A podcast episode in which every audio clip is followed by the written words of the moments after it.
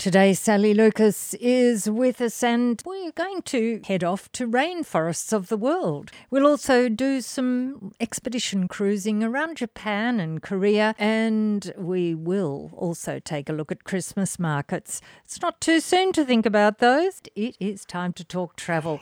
Sally Lucas, uh, we're heading off to some rainfor- uh, rainforests. Are lovely. I know, aren't they? And these ones that we're going to talk about today are considered the most biodiverse rainforests.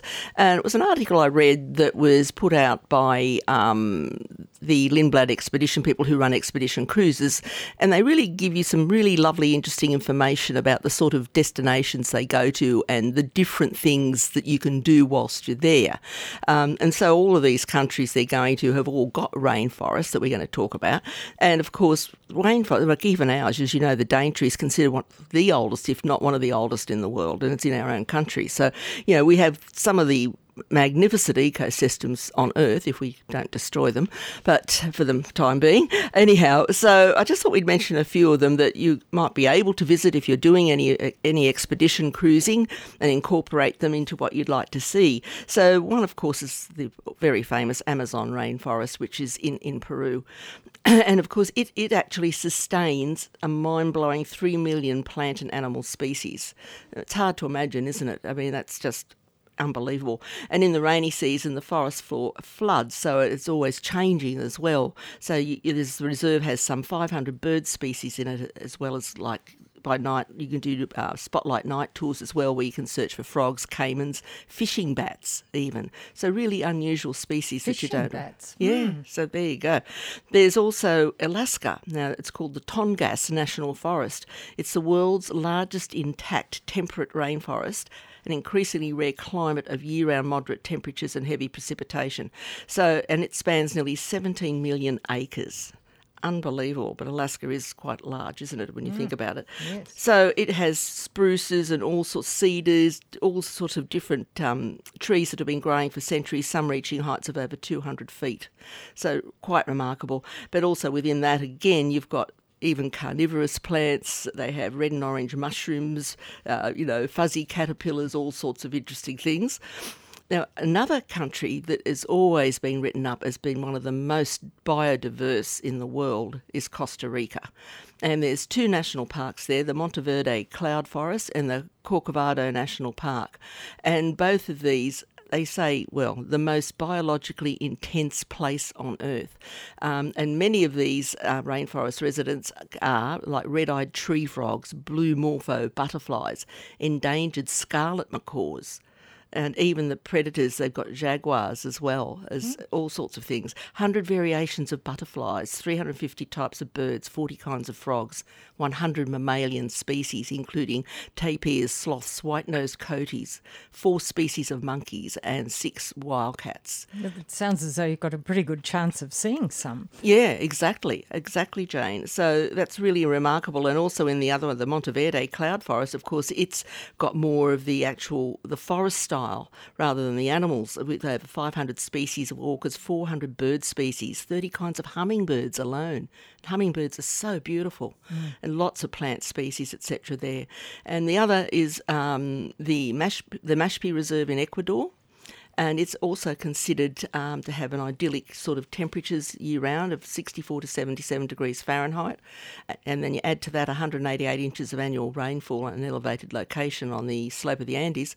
So, again, they have a profusion of plants and animals there, and also some wonderful bird life, again, amongst 400 feathered species, um, endemic, uh, endemic mountain tanagers. I didn't know what a tanager was. Anyway, they're birds I've never it's heard of. There.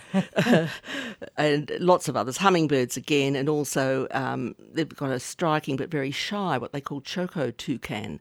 And you can also do them with an open air tram or an aerial bicycle, so quite a remarkable thing to do. And not forgetting close to home, of course, we've got the wonderful rainforests of New Guinea, of course, which are just quite uh, abundant there also.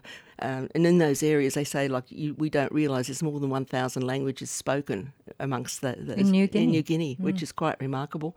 And uh, science estimates as much as 10% of global biodiversity may be present there, and also 70% of its 13,000 catalogued plant species are endemic.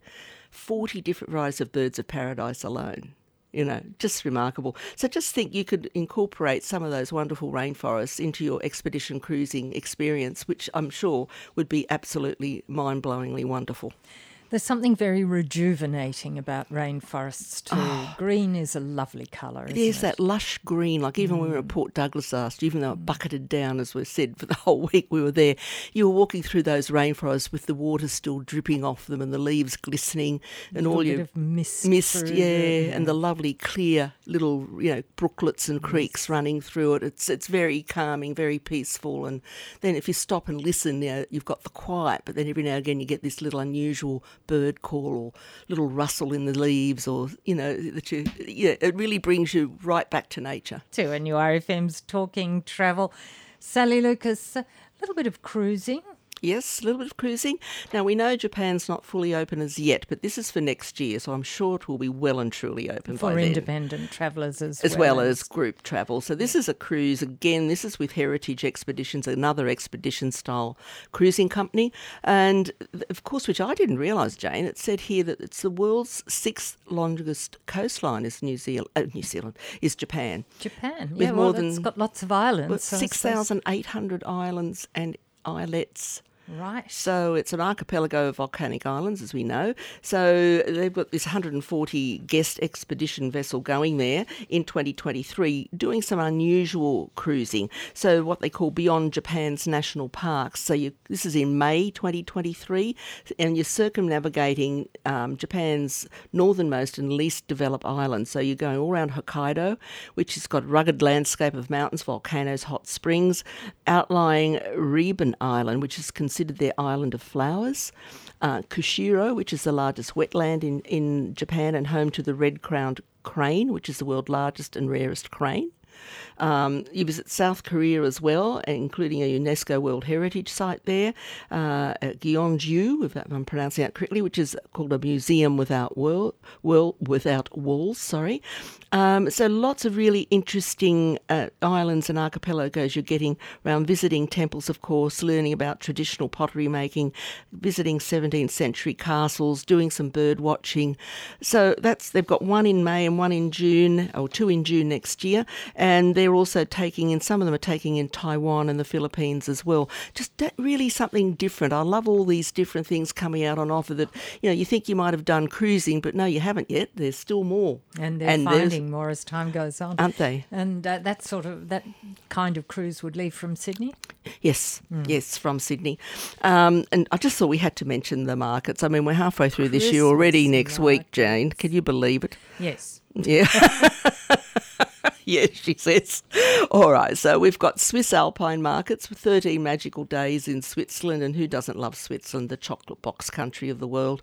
Um, and you've got those lovely Bavarian fairy tale castles, of course, and you just you're doing all sorts of interesting travel throughout Switzerland, including train travel and visiting, you know, funicular mountain rides and staying in chic ski resorts like Klosters and Zermatt. Uh, cable car ride up to the Schilthorn for a unique James Bond lunch. I don't know what James Bond ate that's different to any other lunch, but it there you go. cocktail, doesn't it? Obviously, it means a martini, shaken, not stirred. Um, and of course, you, they're going to glorious festive markets of Innsbruck, Montreux, Bern, and more. So, what a classic market tour that would be if you're interested in doing that. And again, these are just small group tours of like 10 to 28 people that are operating obviously in those Christmas months, month of December. Um, there's a German and Austrian one too. Oh, that one was 13 magical days. Did I say that? This one is 10 days, Germany and Austria. Um, and again, you're going to go to wonderful nostalgic Christmas markets, Neuschwanstein Castle, Linderhof Palace. Linderhof's really interesting. I found it's it was beautiful. Isn't it beautiful? Mm. Fantastic the Zugspitze, which is just a stunning mountain in its own right. Um, and you're going to obviously Frankfurt, Rothenburg, Würzburg, Bamberg, Nuremberg, Innsbruck, Salzburg, and Munich. So wonderful, again, places to visit. And also, you um, have relaxing three nights in the Passion play town of Oberammergau as well, which should be interesting there. And um, yes, it is. And then you've got a Bohemian Christmas market tour, which is 11 days. And this one you're visiting Berlin, uh, Dresden, Prague, uh, Nuremberg, the Brandenburg Gate, visit to Potsdam, the uh, Cecilienhof Palace, the Bridge of Spies, um, Dresden's Royal Palace, and m- much more. So, and you're also going to uh, the, uh, to Rothenburg, which is that lovely walled city, uh, and you stand on the ramparts of the Königstein Fortress in the magnificent Saxon Switzerland National Park. So, again, a lovely tours if you're thinking of heading to Europe for Christmas this year. We are talking travel, Sally Lucas and I, and it is time to see what's out there, hot deals wise, in the current travel marketplace. Okay, Jane, um, Hurtigruten, again, we're talking more expedition. We're on to the expeditions today, but they're a wonderful way of exploring the world anyway a little comment they made here about Antarctica, our wonderful frozen continent. Um, the great explorer Roald Amundsen once described this ultimate destination as mythic, otherworldly, and like a fairy tale, because nothing truly compares to the Antarctic travel experience. And he should know. he should, shouldn't he? He got to the North South Pole. yeah. So, I mean, it, you do, you know, obviously encounter unique wildlife, as we've discussed before. Just just watching the penguins when they have an order of how they do things. You know, there's a line where you, all you can see is the black backs walking up the, to their rookeries, then all the other side coming down is the white chests, and never you stray into the other, or you know, the the penguin will just boot you back into your correct line you should be in. So that's fascinating to watch, and you're just seeing thousands and thousands of these penguins, and, and of course it's it's awkward for them to walk. It's not like you know they're, they're mm. so wonderful in the water as are dolphins and all those sort of creatures. But to get on land, then they have to walk up this huge high hill so that they're away from predators to get to their rookery to look after their chicks. It's just fascinating. You know, I've had so many people say to me recently, "Oh, but what do you do down there?" Mm. I said, "My God!" I said, "You're, you're ashore every day, twice a day on your zodiacs, weather permitting. I mean, we only had one half day where it was windy and." You know, we couldn't go ashore, but you know, you're just seeing wildlife and just seeing this frozen continent. You, are just in awe. Mm. And it's it's very hard to come back and explain it to anyone until you've actually done it, it yourself. Yeah, yes. but there, look, there's some wonderful packages that Hurtigruten have got out at the moment with lots of really good savings. Um, Six hundred dollars on board credit, and these are sailings going through right through to 2024. And for a limited time, they're having a pay no single supplement on a select range of their Antarctic cruises. But don't forget, as we discussed before, they go to so many other areas. They do British Isles, which is fantastic, including return flights to London, where they're circumnavigating all the wonderful British and Scottish islands, which is wonderful. Antarctica we've mentioned, but they also do Galapagos, including the return flights from Quito to do the Galapagos Islands. And of course, as we all know, they do that beautiful Norwegian coastal route, whether you want to do it one way or the return trip out of Bergen. Um, but so many wonderful cruises you can do on expedition vessels, and you can go online and have a look because there's different size vessels depending on what you feel you're going to be more comfortable with. You know, down to only 100 or so passengers up to a few hundred passengers. So mm. just keep that in mind. You have choice of the style of vessel you would like to cruise on.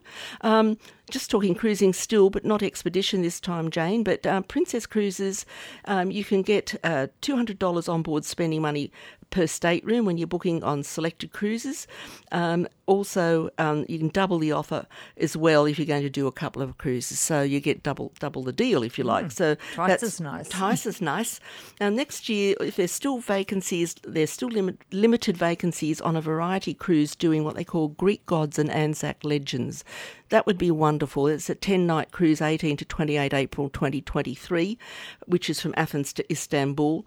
And obviously, it's including the dawn service and Anzac Cove for Gallipoli on that. So keep that in mind. Um, but you'd need to book soon because those sort of departures don't last very long. There's a lot people have a lot of interest in mm. Gallipoli or whether it even be the Somme doing those as well. Um, so a lot of the cruise companies at the moment have still got really good offers on. Viking have as well, and also Celebrity Cruises have got some great deals in the marketplace at the moment. Just remember, with everything this year, we're finding that you can't leave it too late. As I can just stress that to our listeners that the earlier you book, the better. Number one, the better the deal you get. Also, you're not going to miss out because things are booking out so far ahead at the moment. So you really do have to sit there and do a bit more planning in advance, mm. just to be sure you get it the way you want it and get the holiday you want. That's the main thing. We're talking travel. Thank yes. you, Sally Lucas. Thanks, Jane. Lovely. Thanks for listening to this podcast from 2NURFM at the University of Newcastle. You'll find them all at 2NURFM.com.